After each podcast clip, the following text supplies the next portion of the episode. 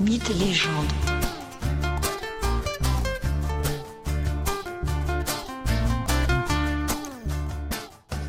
Bonjour à tous et bienvenue dans ce nouvel épisode de Mythes et légendes. Aujourd'hui, je vous propose de découvrir le douzième et dernier travail d'Héraclès. Ce travail, qui vient clore un long cycle où Eurysthée, le roi d'Argolide, soumet le héros des aventures plus impossibles et périlleuses les unes que les autres. Voilà déjà huit ans qu'Héraclès exécute les travaux exigés par Eurysthée. Pour rappel, Héraclès est tombé dans la servitude d'Eurysthée suite à la folie qui le transforma en un épouvantable meurtrier. En effet, la jalouse Héra, épouse de Zeus, avait poussé Héraclès à tuer sa femme Mégara et ses enfants. C'est suite à ceci qu'Héraclès est remis à Eurysthée pour expier son crime. Pourquoi Héra avait voulu se venger d'Héraclès? Car Héraclès est le fruit des amours interdits, des amours illégitimes de son époux.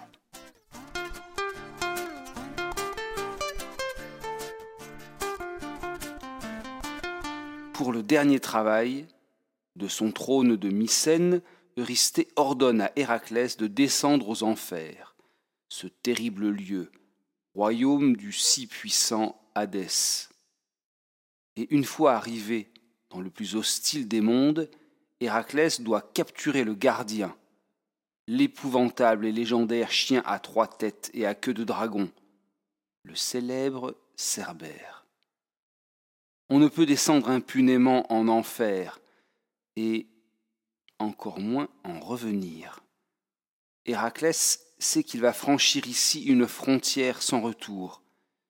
Il décide donc de montrer son respect pour les créatures des mondes inférieurs en s'initiant au mystère d'Éleusis.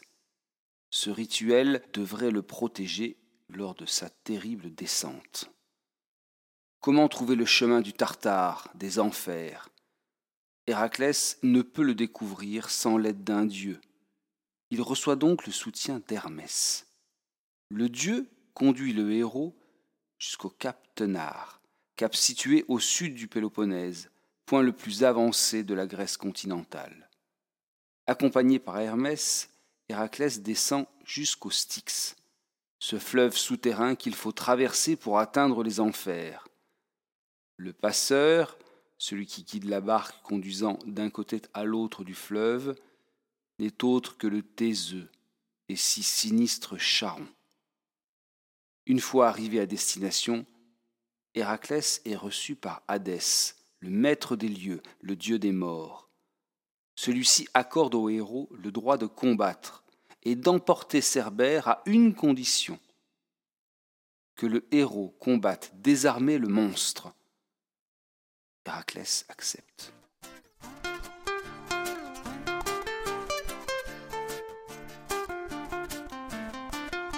Il pose ses armes, mais garde sur ses épaules la peau du lion de Némée.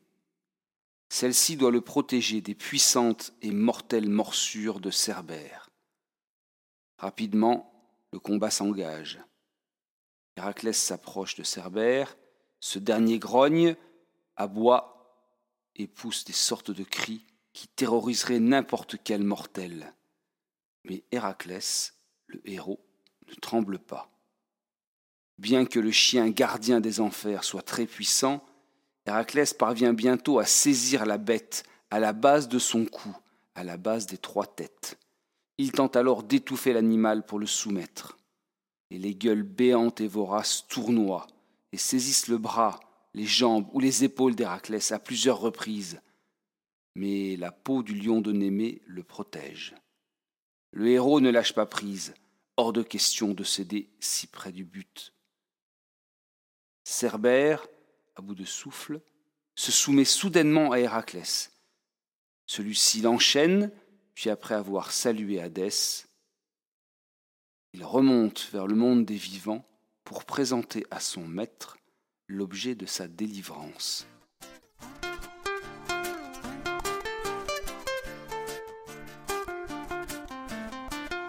Comme souvent, lorsque Héraclès revient au palais d'Eurysthée, Ce dernier se cache dans une grande jarre. Cerbère effraie alors le roi d'Argolide, qui ordonne immédiatement que la créature infernale soit ramenée aux portes des enfers, portes qu'elle doit garder. Mais le mythe continue. En effet, point de repos pour le héros. Celui-ci repart bientôt à la tête d'une petite troupe, d'une petite flotte, sur une mer déchaînée.